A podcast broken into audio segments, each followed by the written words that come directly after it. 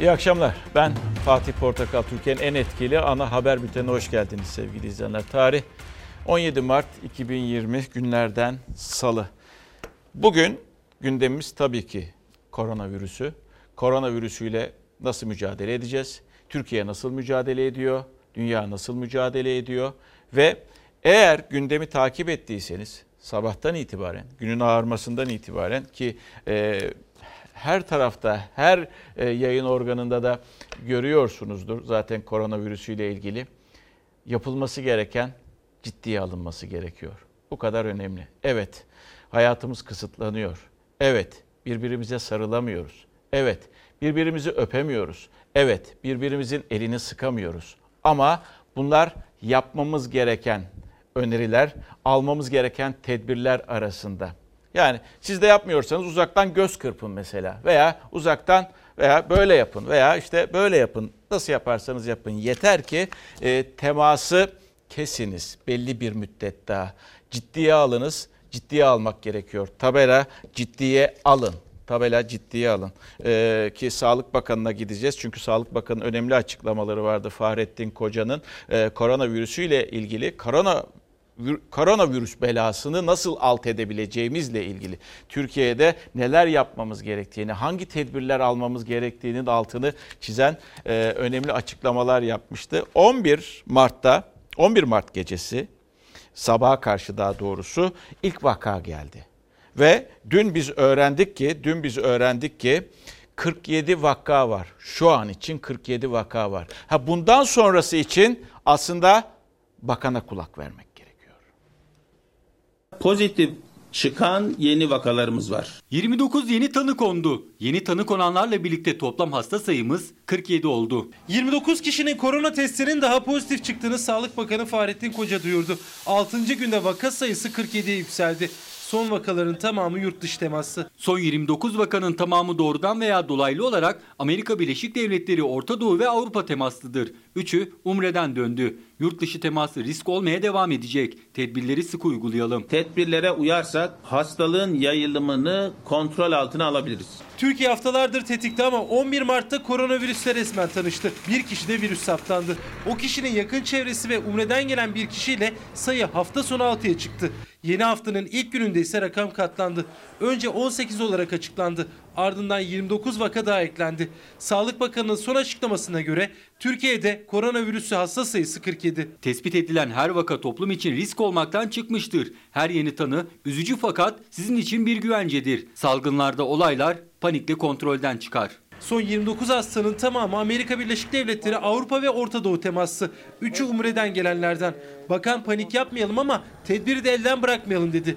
47 hastanın bulunduğu şehirlere kimliklerine ilişkin bilgi vermedi bazılarının durumunun kritik olduğunu söyledi. Şu ana kadar herhangi bir can kaybı söz konusu olmadı. Bu olmayacağı anlamına gelmez. Bu süreçte solunum sıkıntısı olan hastalarımızın da olduğunu söylemek istiyorum. Koronavirüs testi yapılan laboratuvar sayısının yeni haftaya kadar 16'ya çıkarılacağını, ardından tüm büyük şehirlere yayılacağını söyledi Fahrettin Koca. 81 ile test kiti dağıtılacağını. Hızlı sonuç veren antijenden geliştirilmiş olan kiti ise ülkenin bütün illerine vererek burada hızlı sonuç almanın önemli olduğunu bildiğimiz için bunu hızla gerçekleştirmiş olacağız. Test daha çok sayıda şehirde yapılacak, daha çok sayıda şüpheliye vakit kaybı olmadan uygulanacak. Erken tanıyla virüsün yayılmasının da önüne geçilecek. Sağlık Bakanı vatandaşların kişisel tedbirlerinin de öneminin altına özellikle çizdi. Önümüzdeki haftaların çok kritik olduğunu söyledi. Vakaların seyrinin nasıl seyredeceğini aşağı yukarı biliyoruz. Hızlı bir yayılım içinde e, olacağını önümüzdeki 2-3 haftanın bu anlamda çok çok önemli olduğunu biliyoruz. 1534 hastanemiz, 39 bin yoğun bakım yatağımız var. Kötü senaryolar düşünüldüğünde bu yoğun bakım yatağının sayısının yeterli olmayacağı ortadadır. CHP'li Özgür Özel de bir süre sonra Türkiye'deki yoğun bakım yatak sayısının yeterli olmayabileceğine dikkat çekti. Kamu özel ayrımı olmadan tüm hastanelerin en kötü senaryoya hazır hale getirilmesi gerektiğini söyledi. Özellikle 577 özel hastanenin hastayı derhal kamuya yollayıp kendilerinin bu mücadelenin içinde olmaması düşünülemez. e, korona e, belası ile ilgili tabii e, yetkili açıklamaları bugün de var. Yarın da devam edecek. Yarın Cumhurbaşkanı toplanıyor. E, Cumhurbaşkanlığı liderliğinde toplanıyor E, ve tekrar e, böyle uzun bir görüşme yapılacak. Birazdan zaten onun detaylarını vereceğiz.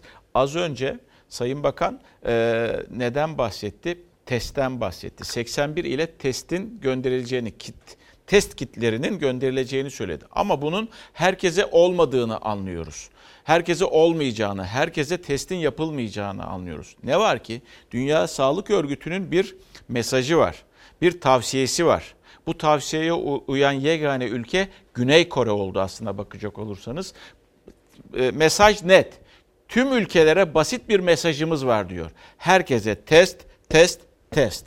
Herkese test, test, test ve e, belki e, şurada bir eleştiri yapılabilir. E, bugün kaynaklara baktığınızda açık kaynaklarda Türkiye en az test uygulayan ülkeler arasında gösteriliyor. Amerika Birleşik Devletleri de aynı şekilde ama Dünya Sağlık Örgütü bu basit mesajın herkese yayılmasını istiyor ve mümkün olduğunca fazla test yapılmasını istemekte e, dünyadan veya ülkelerden istemekte. Tabii bunu da e, göreceğiz. E, belki ilerleyen günlerde yapılacaktır. Ne var ki bu öneri de Dünya Sağlık Örgütü tarafından yapıldı. Dünya demişken dünyada neler oluyor? Dünyada Panik kelimesi hoş bir kelime değil. Ne var ki ister istemez yaşananlara baktığınızda, alınan kararlara baktığınızda şu soruyu soruyorsunuz. Panikleyin demiyorum size ama ya bu işin sonu nereye gidiyor diye ister istemez düşünen bir beyin bu soruyu kendi içinde soruyor. Bunu telaffuz edebiliyor musunuz dışarı doğru? Kolay kolay etmiyorsunuz, edemiyorsunuz. Çünkü dünya böyle bir olayla ilk defa karşılaşıyor veya yaşat yani yaşımız itibariyle ilk defa görüyoruz. Mesela Euro 2020 Haziran Temmuz aylarında yapılacaktı. Futbol severler için söylüyorum. Bu ertelendi. Tam bir yıl sonra yapılacak. Yani ne zaman? 2021'in Haziran ve Temmuz ayında yapılacak. Sadece e, İtalya değil, İtalya'dan sonra riskli olan ülkelerden biri mesela Fransa. Fransa'da sokağa çıkma yasağı var. Asker sokağa indi. Asker sokağa indi ve sokağa çıkma yasağını sert bir şekilde uyguluyorlar. Kat, sert derken şiddetten bahsetmiyorum. Katı bir şekilde uyguluyorlar doğru kelime kararlı bir şekilde uyguluyorlar. İnsanların başkalarıyla olan temaslarının önüne geçmeye çalışıyorlar. Ve işte çok tartışılan bir konu. Aşı var mı yok mu? Amerika'dan bir haber geldi. İşte e, çalışmalar başlıyor diye. Çin'den haber geldi. E, ilk e, klinik uygulama bugün akşam başlayacak diye. Ama evet çalışmalar var. Ne var ki şöyle bir işi bilenlere kulak veriyorsunuz. Aşının geliştirilmesinden sonraki uygulanma safhası için en az bir yıl. O da en iyimser tahmin. Dünyada koronavirüsten ölenlerin sayısı 7500'e yaklaştı. UEFA salgının giderek artması üzerine Euro 2020'yi bir yıl süreyle erteledi. Fransa'da kısmi sokağa çıkma yasağı ilan edildi. Amerika Birleşik Devletleri ve Çin'den koronavirüse karşı geliştirilen aşı müjdesi geldi. Yeni tip koronavirüs COVID-19 Avrupa'da can almaya devam ediyor. İtalya'da virüsten ölenlerin sayısında az da olsa gerileme görüldü. Pazartesi günü 369, son 24 saatte 349 kişi daha hayatını kaybetti. Can kaybı 2200'e yaklaştı. Vaka sayısı ise 28 bine yükseldi. Salgın birçok ülkeye olağanüstü önlemler almaya itti. Şu ana kadar 148 kişinin hayatını kaybettiği Fransa'da Cumhurbaşkanı Macron koronavirüsle savaşta olduklarını ilan etti. 15 gün boyunca hastane, alışveriş gibi ihtiyaçlar dışında dışarı çıkılması yasaklandı. Yasağa uymayanların ceza alacağını açıkladı. Askerler denetimi sağlamak için sokağa indi.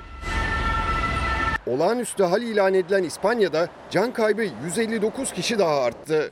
342'den 491'e yükseldi.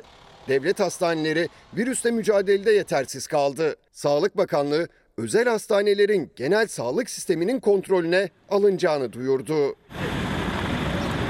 Almanya'nın ardından Kanada ve Rusya'da sınır kapılarını kapattı.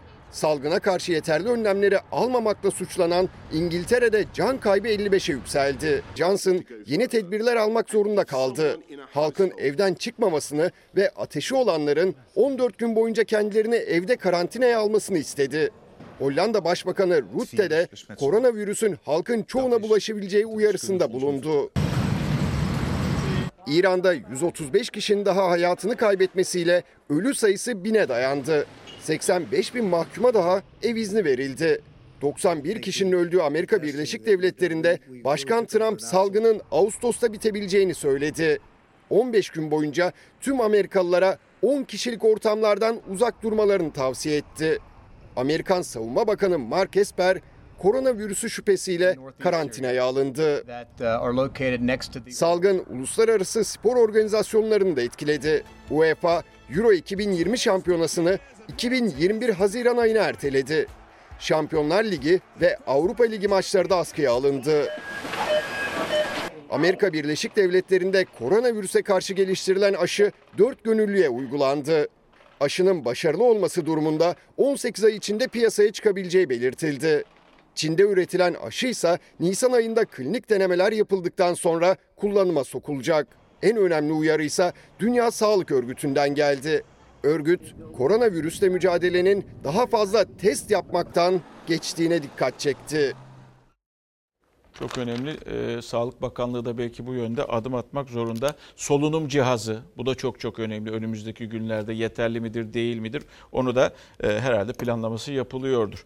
E, NG Araştırma Şirketi 10-14 Mart arasında 2397 kişiyle bir araştırma yapıyor. Türkiye'de ne kadar farkındayız? Evet farkındayız. E, yeterli bilgiye sahip olanların oranı %64. Az da olsa bilgim var diyenlerin oranı %35. Sa- bilgisi olmayanların oranı sadece bir. Bilmiyor. Hiçbir şey o konuda koronavirüs hakkında bir şey bilmiyor. Ama şöyle bir genele baktığınızda bir bilgimiz var. Hangi önlemleri alıyorsunuz? Onlar içerisinde de şöyle bir e, yani genele baktığımızda 10 kişiden biri hiçbir önlem almıyor. 10 kişiden biri hiçbir önlem almıyor. Aslında bunun sıfır olması gerekiyor ki temasla yayılma olasılığı da çok fazla olduğu için. Ve bakınız o kadar ciddiye alınıyor ki artık liderler bile bir araya gelmiyorlar. Dünya liderleri bir araya gelmiyorlar. İstanbul'da toplantı yapılacaktı bu korona belası olmasaydı. Dörtlü zirve işte İdlib konuşulacaktı, Libya konuşulacaktı, e, mülteciler konuşulacaktı. Maalesef bu koronadan dolayı dijital bir e, zirve gerçekleşti. İşte onun da detaylarını alacağız. İstanbul'da gerçekleşti. Her ülkenin daha doğrusu özür dilerim. Özür dilerim. E, Cumhurbaşkanı İstanbul'daydı. Diğerleri de kendi başkentlerinden katıldılar. Ne günlerden geçiyoruz. Engin'cim görüyorsun. E, dijital bir e, konferans yapıldı. Telekonferans. Ne bunun detayları ne çıktı dersin? Elimize ulaşan bilgi var mı? Şimdi konuşulan başlıkları biliyoruz. Bir açıklama yapıldı ama ilk başlık koronavirüsü tabii ki Fatih Portakal. E, yüzle yapılacak bir görüşmeydi. Sen de altını çizdin ve bunun duyurusunu günler önce aslında Türkiye'de koronavirüs e, tespit edilmeden önce Cumhurbaşkanı Erdoğan yapmıştı. Merkel, Macron e, Evet. Türkiye'ye gelecek hatta Boris Johnson da katılırsa dörtlü zirve yapacağız demişti. Gündem İdlib'ti tabii ki Suriye kriziydi, göçmen kriziydi ve Libya'ydı. Bunlar konuşulacaktı ama koronavirüsten sonra şimdi şöyle bir tablo çıktı. Cumhurbaşkanlığı da tabii bununla ilgili fotoğrafları, görüntüleri paylaştı. Cumhurbaşkanı Erdoğan masanın başında, solunda bakanlar, Hazine Bakanı, e, e, Milli Savunma Bakanı, işte. MİT Başkanı var. Diğer tarafında Dışişleri Bakanı, İçişleri Bakanları Ömer Çelik var.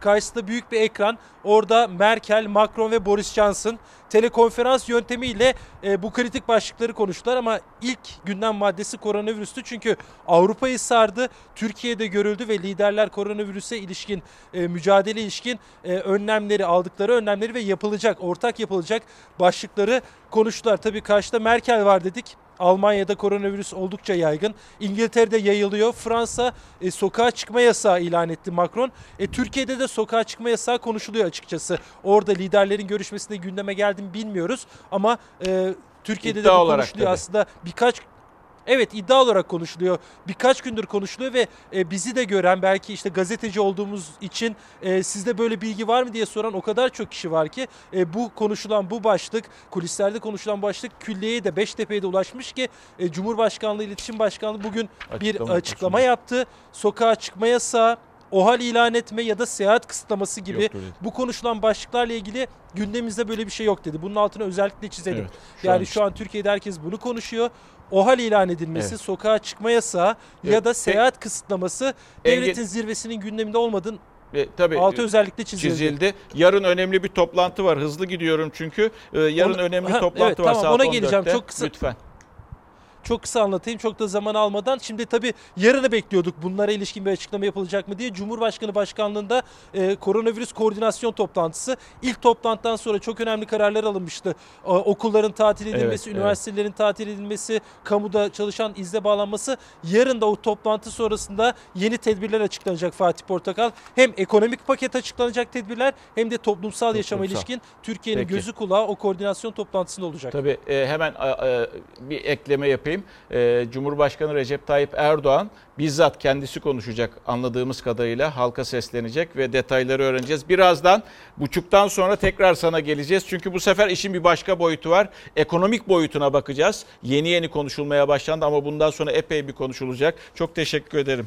E, Engin Yılmaz Ankara Haber Müdürümüz aktardı. Ve geldik tabii e, Umre'den dönenler de çok e, konuşuluyor ki onda biraz yetersiz olduğumuz veya ön planlamanın yapılmadığı ki bunu nereden anlıyoruz? Bunu da e, Diyanet İşleri Başkanı'nın dünkü sözünden anlıyoruz. Bir kişinin, e, bir e, umrecinin koronavirüsü şüphesinden dolayı bu şekilde karantina alındığı, karantina altına alındığını anlıyoruz umrecilerin. Evet işte bakınız birçok merkezde artık 14 gün boyunca kalacaklar ama ilginç bir görüntü geldi. Yer Konya'ydı zanneder.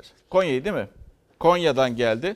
Evet ya şimdi devlet bakın bir imkan sağlıyor. Diyor ki sağlık önemli. Sizin sağlığınız da önemli, kamu sağlığın da önemli. Siz bu binada sadece 14 gün kalacaksınız. Nedeni diğer varsa bir şüpheniz şüphe diğer insanlara yaymayalım. Kamu sağlığını e, bir an önce ayakta tutalım diye. Ama sanki bu yokmuş gibi, sanki her şey çok güzelmiş gibi kimileri bu karantinadan firar ediyordu.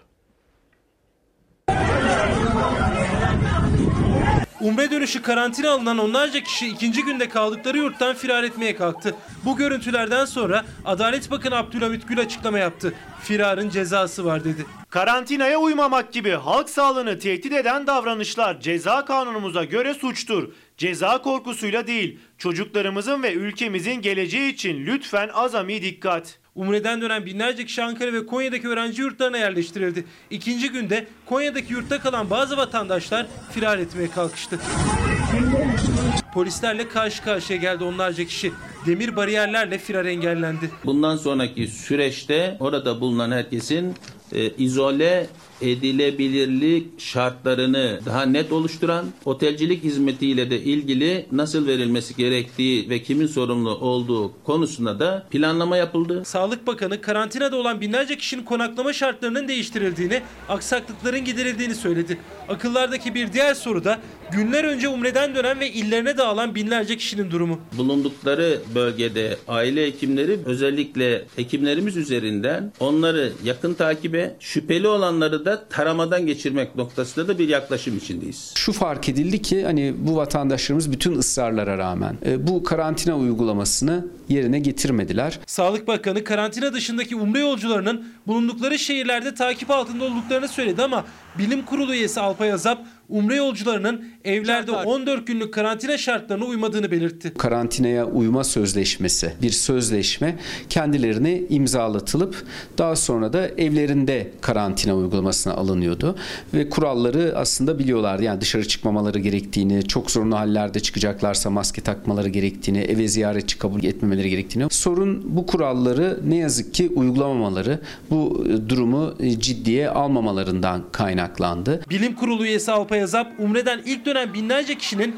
koronavirüs riskini ciddiye almadığını söyledi. İlk gelen kafilelerin karantinaya alınmama nedenlerini de açıkladı. Ümreciler gittikleri dönemde e, Suudi Arabistan'da ve Arap Yarımadası'nda hiç tanınmış bir Covid vakası yoktu. O yüzden de oraya gitmelerine dair herhangi bir seyahat kısıtlaması konmamıştı. Böyle bir karar doğrudur aslında. İnsanın sağlığı öncelik verilmesi gerekir. Diyanet İşleri Başkanlığı'nın cemaatle namaza ara vermesinin ardından camilerde de kameralara bu görüntüler yansıdı. Ve geldik 3614 yurttaşımız da Avrupa'da bulunan ve Türkiye'ye dönmek isteyenlerdi. Onlar da İstanbul'a geldiler. Onlar da İstanbul'daki yurtlarda kalacaklar 14 gün boyunca. 3614 vatandaşımız başvurdu. Bu gece yarısına kadar e, getireceğiz. 34 sefer planladı Türk Hava Yolları. Bu açıklamanın ardından uçaklar bir bir inmeye başladı Türkiye'ye. Birçok Avrupa ülkesiyle karşılıklı olarak uçuşlar iptal edilmişti. O ülkelerden dönmeye çalışan 3614 Türk vatandaşı İstanbul'a getiriliyor. 14 gün boyunca boşaltılan öğrenci yurtlarında kalacaklar. Avrupa virüs salgınının merkezi haline gelince Türkiye kapılarını kapatmıştı. Turistik ziyarette olan, iş ya da eğitim için orada bulunan Türk vatandaşları konsolosluklara başvurdu. Sayı belirlendi. Türk Hava Yolları'nın 34 seferiyle 3614 kişinin yurda getirilmesine karar verildi. İlk uçak İstanbul Havalimanı'na öğle saatlerinde indi. Sonra da diğerleri. Avrupa'dan gelen Türkler hiçbir yere temas etmeden otobüslere alındı. Sonra da kendileri için hazırlanan yurtlara yerleştirildiler. Karantina yurtlarının 3'ü İstanbul'da, biri ise Kocaeli'de. Yurt dışından gelen 3614 kişiden 222'si Florya 5 yoldaki kız öğrenci yurduna yerleştirilecekler. 14 gün karantina ve gözetim altında tutulacaklar. Öncesinde ise hem temizlik çalışmaları var hem de kapıda polisin tomalı, maskeli, eldivenli nöbeti. Uçuş yasağı getirilen ülkelere yenileri de eklendi. Uçuş yasakları bugüne kadar bildiğiniz gibi 14 ülke ile bu yasak konmuştu.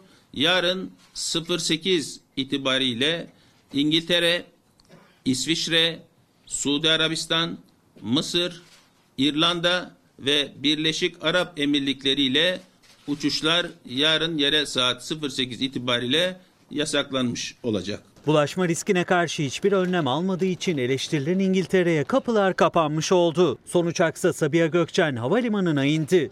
Yolcuların yurtlara değil evlerine gönderilmesi dikkat çekti. Son anda bir uçak kondu ona bindik. Ateşiniz ölçüldü mü? Ee, yaklaşık 3 kere ölçüldü. Bir uçaktan çıkarken, iki e, form verirken, üçüncüsü formdan çıkarken. Bir sorun olursa bize bildirin diye de bilgi verdiler.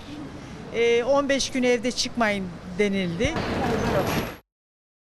Ee, Bakın Dünya Sağlık Örgütü'nün önerisi neydi? Herkese test yapılması yönünde. Ee, şimdi bir arkadaşımdan gelmiş bir mesaj var. Ee, yurt dışından gelmişti. Hastane ismi vermeyeceğim sizlere.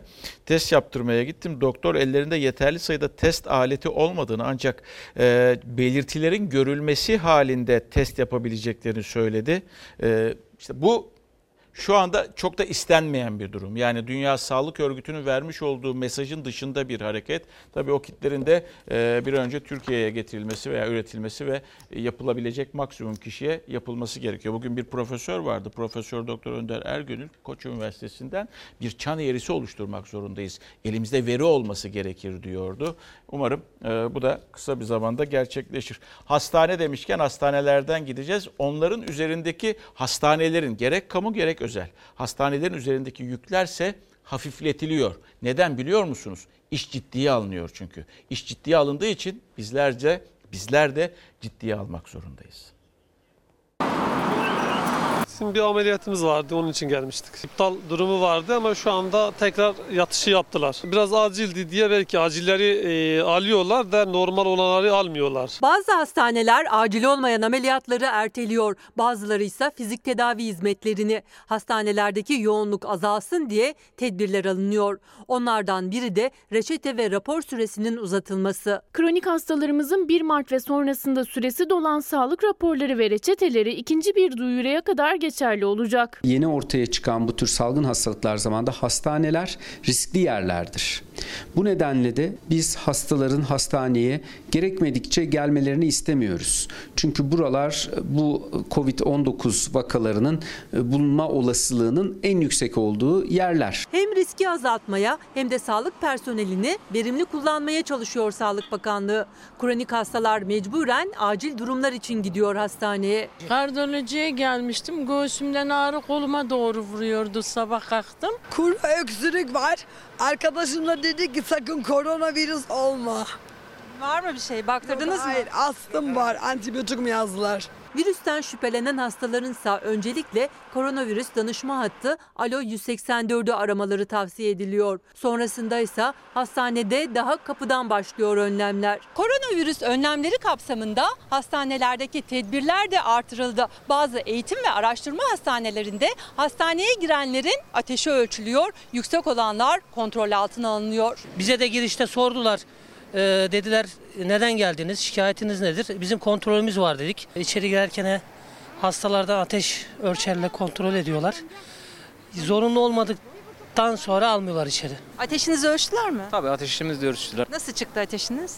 Gayet iyi yani bir sağlıklı çıktı. Bu karar alınıyor diye hiç endişelenmeye aslında gerek yok. Çünkü bu karar sadece ertelenebilir sağlık sorunları için geçerli. Poliklinikler, acil servisler kapatılmış durumda değil. Yine başvurularını yapabiliyorlar. Hatta hastaneler özel ekipler de oluşturmuş durumda. Hastaneler sadece ertelenebilir tedavileri ya da ameliyatları ötelemiş durumda. Birincil öncelik de hastaneye virüs sokmamak. Güvenlik arkadaşlar kesinlikle ve kesinlikle yukarıya kimseyi göndermiyorlar.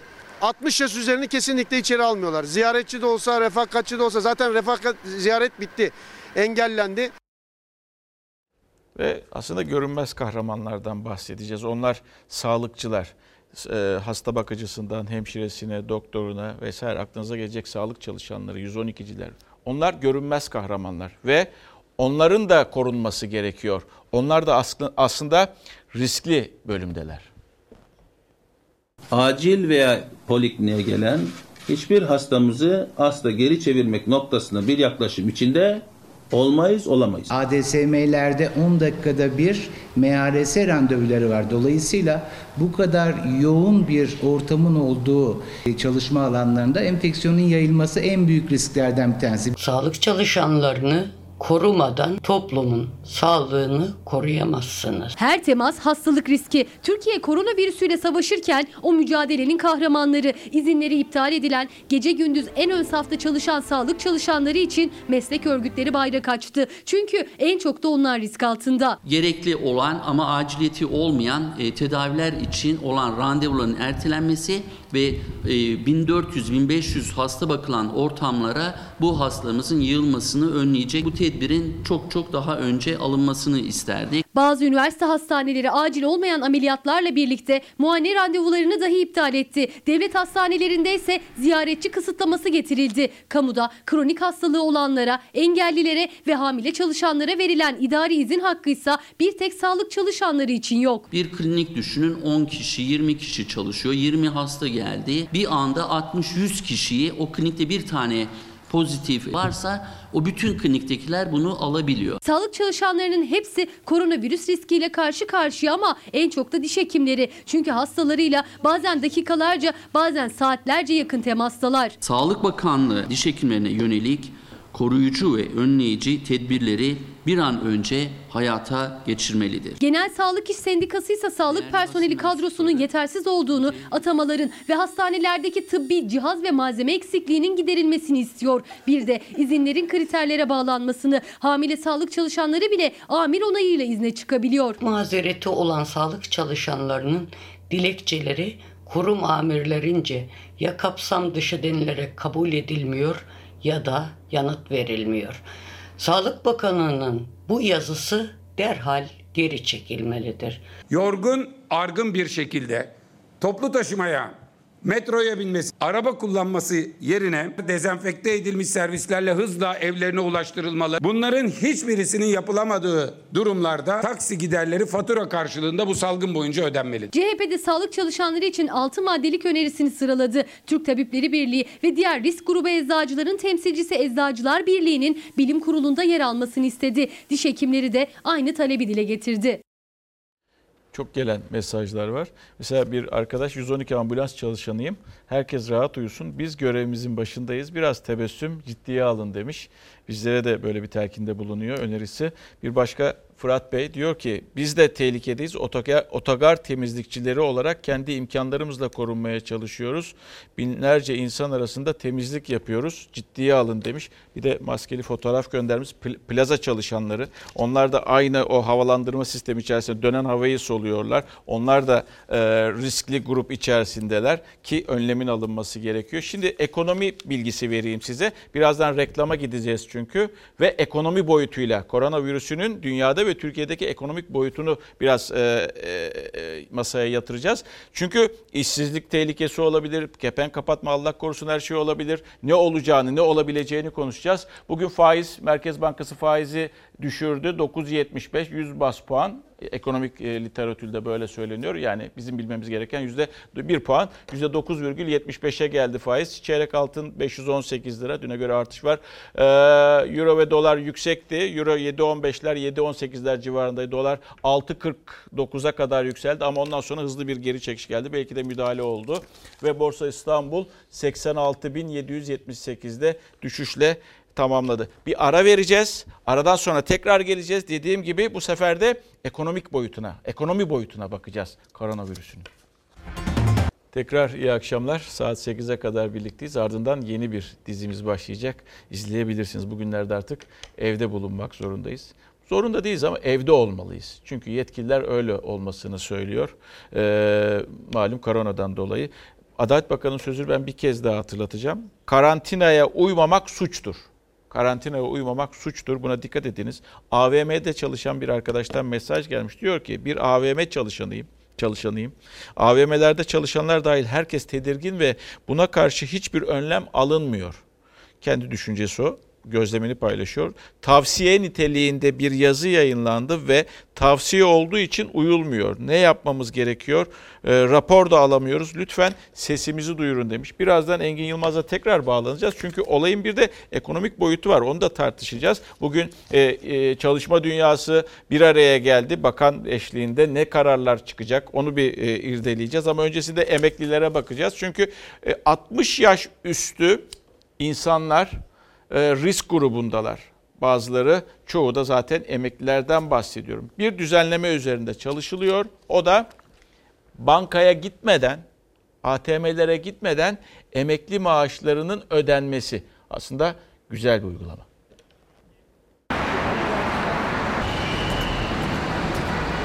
Emekli maaşınız eve gelecek. Bilgim var. Var. Var. Ama dışarıdasınız gene ve bankadasınız. Evet maalesef. Vergi dairesine niye geldiniz? Vergi yatırmaya. Risk gruplarının başında 60 yaş ve üstü geliyor ama bir metre kuralına da en çok uymayan onlar. Emekler maaşları yatınca yine bankalara koştu. Beyanname içinde vergi daireleri doluydu. Hem emekli maaşı için hem de vergi beyannamesi için önlem alındı. Maaşının evden ödenmesini talep edene görevliler iletecek aylığını. Yok gider kendim alırım. Neden risk? Bilmiyorum ben e, banka kartı da kullanmıyorum. Gidiyorum paramı kendim alıyorum. İçeriden bankadan. Evet evet. E, çok büyük risk sizin için. Yok değil. Eldivenle giderim, maskeyle giderim. Yine de giderim diyorsun. Giderim. En büyük risk grubunu oluşturuyorlar. Korumamız gerekenler arasında listenin başında yer alıyorlar. Olabildiğince evde kalmaları gerekiyor kendi güvenlikleri için. Ancak onlar emekli maaşlarını çekebilmek için bankadalar. Ödemelerim vardı. Ödemelerimi yaptım. İçeride miydiniz ATM mi? İçeri Ben girdiniz. İçeride. Bankamatiği ellerimle dokunmadım. Numaramı yazarken falan bununla yaptım. SGK talep etmeleri halinde maaşların evden ödenebileceğini duyurdu. Yine E-Devlet'ten promosyon nedeniyle banka değişikliği başvurusu da yapılabilecek. Niye dışarıdasınız? Niye dışarıdayım? Şu an tam çekmediğim için devamını maaşım. Paranın bir de geri kalan kısmını buraya çekmeye geldim. Ha, onu yapmaya geldim. Kolonyalı bir mendille sildim. Bir diğer tedbirse Hazine ve Maliye Bakanlığı'ndan geldi. 31 Mart'ta dolacak olan yıllık gelir vergi beyanname ve ödeme süresi 30 Nisan'a kadar yani bir ay ertelendi. 30 Nisan'a kadar uzatıldı aslında süre. Buraya geldikten sonra duydum ben de onu. Daha önce haberim olsaydı çıkmazdım tabii. Mecburuz yavrum devlet devlete karşı bunu ödemek zorundayız yani. İşte insan yoğunluğunun en çok yaşandığı yerlerden biri vergi daireleri devlete olan borcumuzu zamanında ödeyelim diye geliyorlar. Çünkü henüz vergi borçlarının ertelendiğini bilmiyorlar. 30 Nisan'a kadar uzatılmış süre. Biliyorum bugün haber aldım. Siz şimdi içeri girecek misiniz? Gireceğim.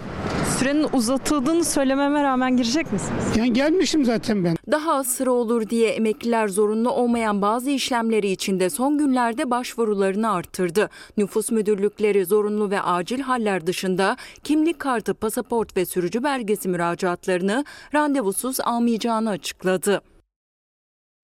Ve eğer bu koronavirüsü biraz daha devam edecek olursa ki bakanı dinlediğimizde dünyadaki önemli otoriteleri dinlediğimizde birkaç ay daha sürebileceği söyleniyor. Süre uzadıkça bu ekonomileri de etkilemeye başladı. Daha da fazla etkileyecek. Gelen bir mesaj var. Ee, fırsat bilip bunu fırsat bilip çalışanlarını ücret çalışanları ücretsiz izne çıkarıyorlar.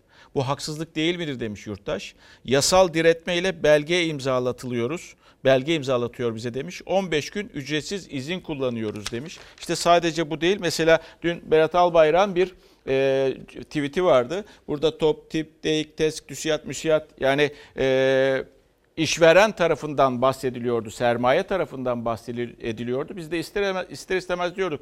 Disk nerede? Türk iş nerede? Hak iş nerede? Memur iş nerede vesaire? Onlarla da görüşülmesi gerekir diye. İşte bakın e, bu şekilde bunu fırsatçılığa dönüştürüyorlar. Bende, bende bir Palandöken'in bir açıklaması var. Bu da çok önemli esnaf çaresiz işten çıkarmalar başladı diyor. Şimdiden uyarıyor e, TESK Başkanı ki bu uyarısını büyük bir ihtimalle e, Sayın Bakan'a da yaptı. Peki bunun çaresi ne olacak? Yani işsizliğe ve küçük esnafa çare nasıl bulunacak?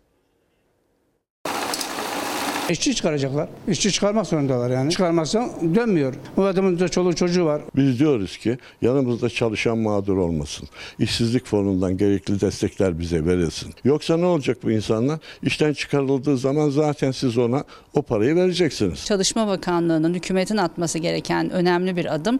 E, bu süreçte salgın süresince toplu işten çıkartmaların yasaklanması. İşçi de esnaf da işçi temsilcisi de endişeli. Virüs yayılmasın diye kahvehaneler, kafeteryalar, düğün salonu, internet kafeler geçici süreliğine kapatıldı. Alışveriş merkezleri ve restoranlar şimdilik açık ama onlarda da esnaf siftahsız gün geçirmeye başladı. Çalışma Bakanlığı işçi ve işveren temsilcileriyle toplantı yaptı. Türk İş, Hak İş, TİSK ve DİSK önerilerini sıraladı. DİSK Başkanı Arzu Çerkezoğlu toplu işten çıkarmaların yasaklanmasını istedi. Bir de işsizlik sigortası fonundan yararlanma şartlarının esnetilmesini. Örneğin son 3 yıl içerisinde 600 gün şartının salgın süresince en az 90 güne indirilmesi gerektiğini söylüyoruz. Dükkan şu anda gördüğünüz gibi kapalı durumda. İstiklal Caddesi İstanbul'un en kalabalık caddelerinden biriydi ancak koronavirüs tedbirleriyle birlikte caddedeki o kalabalık da azaldı. Kalabalığın azalması demek çevredeki iş yerlerine de daha az müşterinin gitmesi anlamına geliyor. İşte o iş yerlerinin sahipleri de ekonomik tedbirler bekliyor. Müşteri durumunuz nasıl? Müşterilerinizin sayısında düşüş var mı? Çok düşüş var şu an. İnsanlar çıkmıyor. Nasıl tedbir aldınız peki?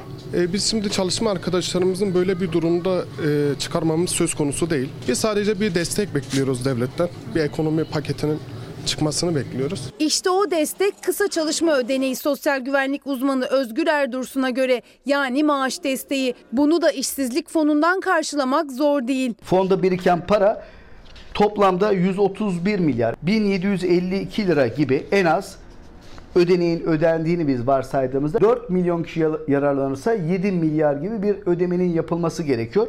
İşsizlik sigortası fonunun geçen seneki sadece faiz geliri 16 milyardı. Stopajımız var.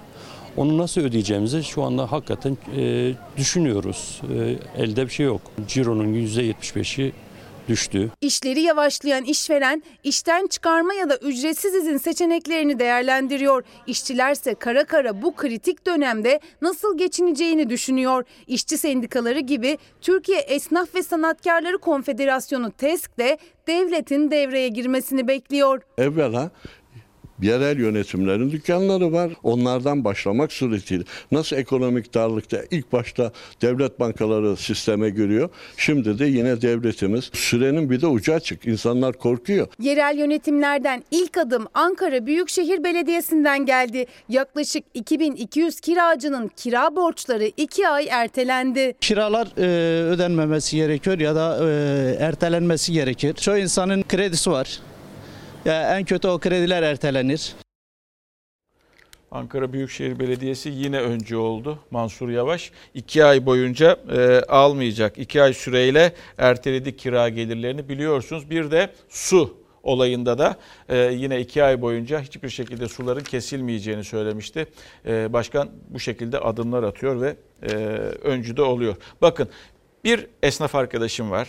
Bugün bir mesaj attı bana. Ve ondan gelen mesajı paylaşıyorum sizlerle. Üç gündür oturuyoruz. Böyle devam ederse esnaf ay sonu kredi taksitlerini ve senetlerini ödeyemez. Bu konu basında az konuşuluyor.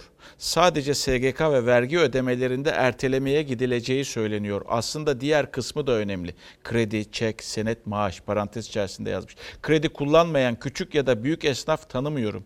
Benim gibi bugüne kadar ödenmemiş hiçbir kredi taksidi, çeki, senedi olmayan esnafın böyle bir durumda sicili ne olacak? Bu konu büyük küçük tüm ticarethanelerin ülke genelinde ortak sorunu.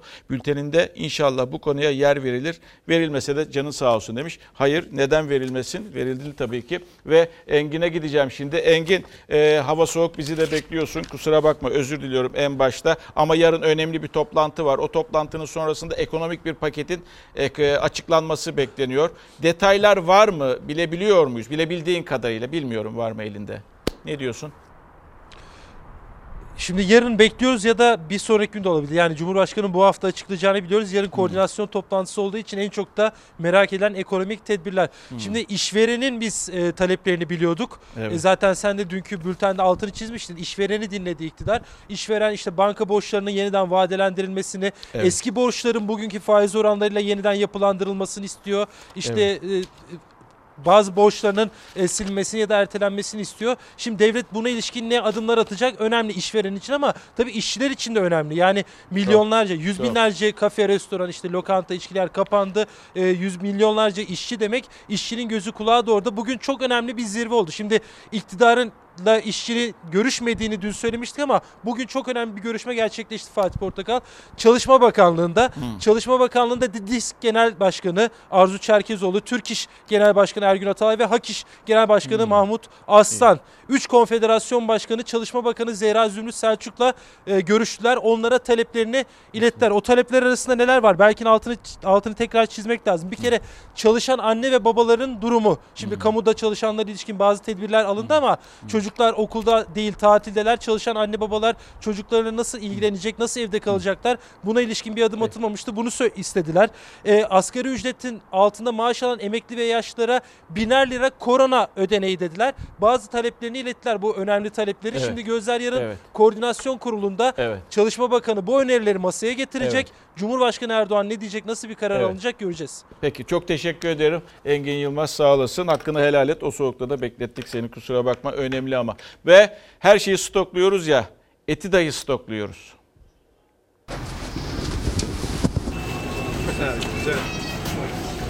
İşler e, son bir haftadır bayağı bir arttı. E, İnsanlar e, stok yapıyor evlerine tedbir amaçlı. Son dönemde hiç bu kadar iş yapmış mıydı? İşler bayağı bir durmuştu ama bu vesileyle biraz artmış oldu. Fakat yani sevinelim mi, üzülelim mi tabii insan bilemiyor. Koronavirüsle birlikte Türkiye'nin tekrar tarım konusunda özellikle de gıdada kendi kendine yeterliliğin ne kadar önemli olduğunu gösterdi. Koronavirüs korkusuyla tüketiciler sadece hijyen ürünlerini değil gıda ürünlerini de stokluyor. Dışarıdan yemek tüketmek azalınca derin dondurucular etle dolmaya başladı. Kırmızı ete son bir haftada 5 lira zam geldi. Her aile hani her zamankinden birkaç kat daha fazla alın. Tüketiciler et de stoklamaya başlayınca kasaplar siparişlere yetişememeye başladı. Haliyle ete de zam geldi. Kıymanın kilosu 58 liradan 62 liraya, kuşbaşının kilosu 59 liradan 64 liraya çıktı. Biftek de 70 liraydı, 75 lira oldu. Üstelik bu zam son bir hafta içinde geldi. Haftada 2 kere alıyorduk. Şimdi 3'e 4'e çıktı. Sevkiyatlar biraz daha e, sıklaştı.